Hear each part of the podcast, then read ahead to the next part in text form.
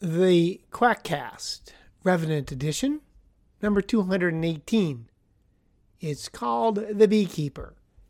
Sentinel Chicken? My bees, my bees. Rita Farr, aka The Beekeeper. A while back, I saw a hospitalized patient with cellulitis of the arm. That's an odd place to get a cellulitis. It looked like a typical group A streptococcal infection, but why?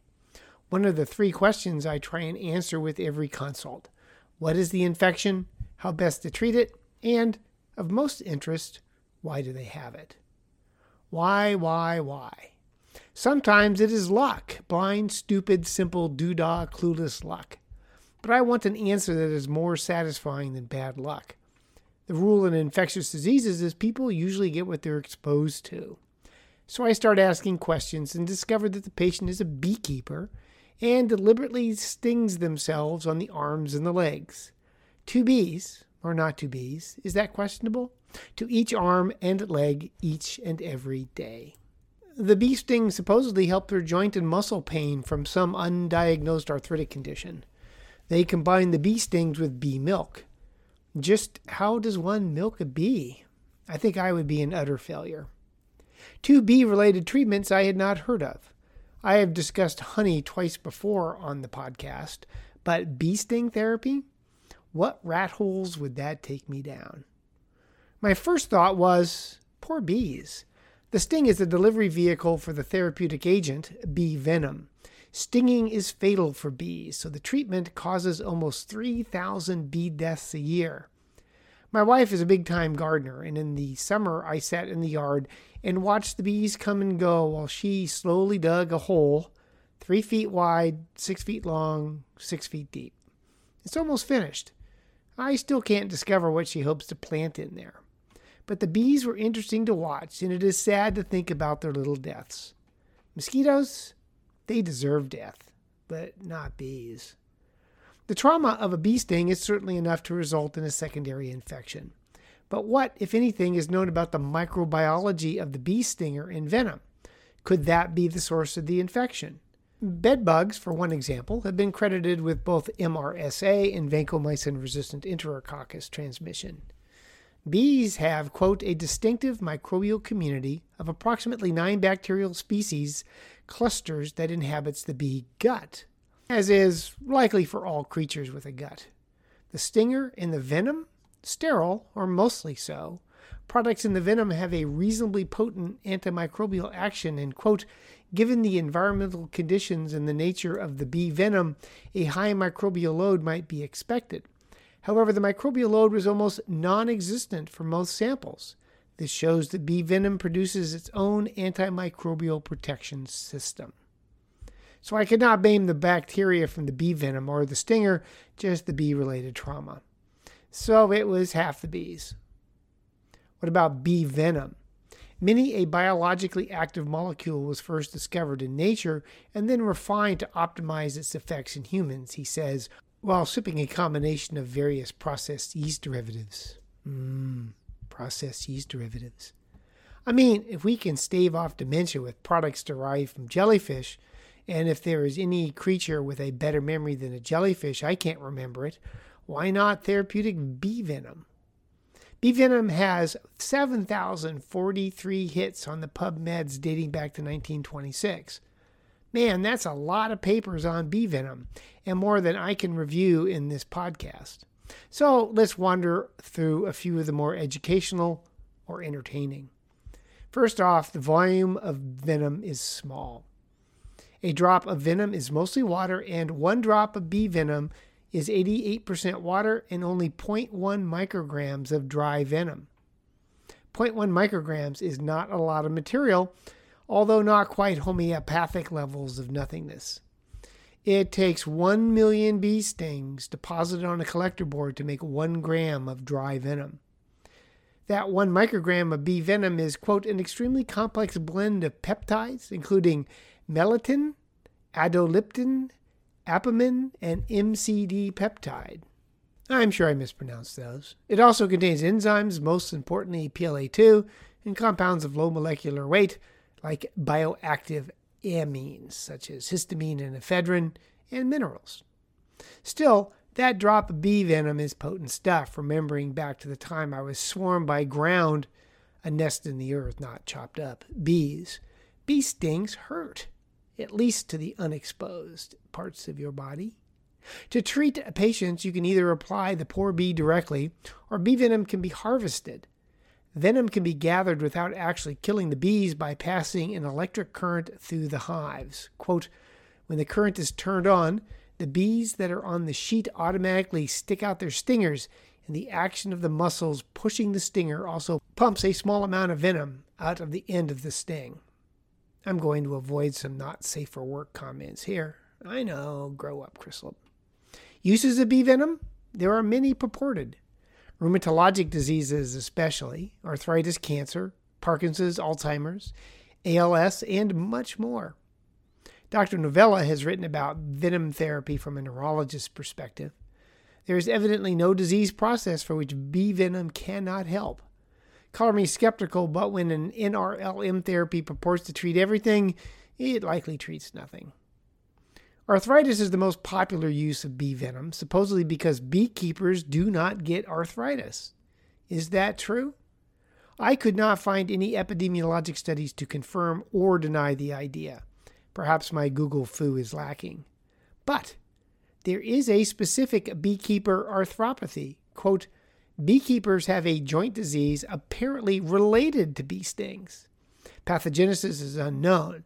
Mechanical trauma, venom compounds, infection, and foreign body synovitis are factors that are thought to influence the pathogenesis of this syndrome. Some references suggest therapeutic bee venom has been used for 5,000 years for arthritis and the treatment is mentioned in the Bible. Always a reliable source for science based medicine. None of the footnotes actually point to the section of the Bible where bee venom is used, and when I searched the Bible for bee or bee sting, I got nothing. And this drives me nuts. The medical literature often has references that point to articles that do not support the text or do not even exist. You will find this frequently if you spend a lot of time going back to the original literature as I have done in my career in infectious diseases. So, what about bee venom to treat arthritis? Quote, it is known to be effective for musculoskeletal diseases, including arthritis, arthralgia, and immune related diseases, because bee venom has anti inflammatory and analgesic effects. You know, that's always been one of the primary characteristics of a bee sting the marked lack of inflammation and pain. It does make me wonder why anyone would try bee stings as a therapy for inflammatory conditions, the alleged lack of disease in beekeepers notwithstanding.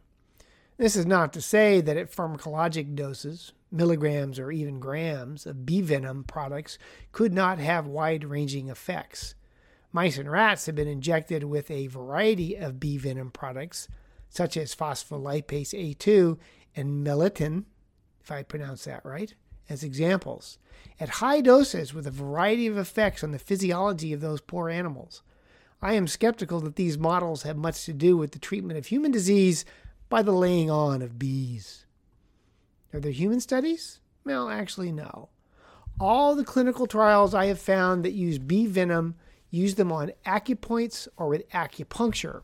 So there is already a huge overlay of NRLM medicine. That is true of most of the bee venom studies for other diseases. It is used as a form of acupuncture. So even where bee venom was compared to placebo, it was part of acupuncture. Odd, really, and what conclusions can be made from a placebo controlled intervention added to a bogus medical theater? Nothing. I cannot find a clean, i.e., a non traditional Chinese pseudo medicine based randomized placebo controlled study of bee venom in humans for the treatment of arthritis. And there are the non specific effects of pain and anxiety. Both of those can lead to an increase in cortisol and perhaps need to be taken into consideration in any study design. Not everyone uses bee venom as an acupuncture adjunct, however. Some use the bees directly with, quote, 7 to 10 live bees used to sting the aching joint, and this is done at least three times a week. I mentioned this to my wife, who did not believe me at first. Are they nuts? she asked. I just shrugged. I could find no studies evaluating bees directly, and it would be difficult to come up with a placebo bee. Placebo bee, by the way, has no hits on the Googles, but I have no doubt someone clever could come up with a placebo bee. So, do bee stings affect rheumatologic processes? I can't say from the literature, but I would doubt it. If for no other reason, the dose of venom is too small to cause any systemic reactions besides an allergic reaction. And no surprise, bee venom therapy has frequent side effects. Quote, the median frequency of patients who experienced adverse effects to venom immunotherapy was 28.87% in the audit studies. Compared to normal saline injection, bee venom acupuncture showed a 261% relative risk for the occurrence of adverse events in the randomized controlled trials. The solution to that problem? Well, really, how does one ensure, quote, the practitioner's education and qualifications regarding the use of bee venom therapy is appropriate. I wonder what the tuition of NRLMU would be. The bee venom should give around half the population pause. Quote, the findings of this study showed that repeated bee venom treatment by sting or injection to adult male mice resulted in a significant decline in testosterone levels, sperm count, sperm motility, and a very significant increase in the percentage of abnormal sperm morphology. Also, there was harmful testicular histologic changes in the structural organization of the seminiferous tubules and degenerative changes in the germinal epithelium compared to control group. So, this might not be the best therapy for male infertility. I will admit I am skeptical about this study as well, but I have asked our exterminator to give it a go for our mice infestation. And beekeepers are also the origin of other bee related investigations. It was suggested in China that beekeepers were also resistant to COVID 45, perhaps because of recurrent bee stings. It wouldn't be because beekeepers work alone outside in protective gear. Nah, it has to be bee stings. It wasn't. In further study, bee venom therapy was not protective against COVID 45. Is being a beekeeper protected for cancer and other medical problems for which bee venom has alleged efficacy? I can't find it, and I doubt it. Leave the bees alone. They have some serious pollinating to do. And that ends the Quackcast Revenant Edition, number 218. References are available at Science Based Medicine from the article entitled The Beekeeper Sentinel Chicken, published first November 17th, 2022. Thanks for listening. And as this is mid December, I wish everybody listening a generic, non denominational seasonal greeting.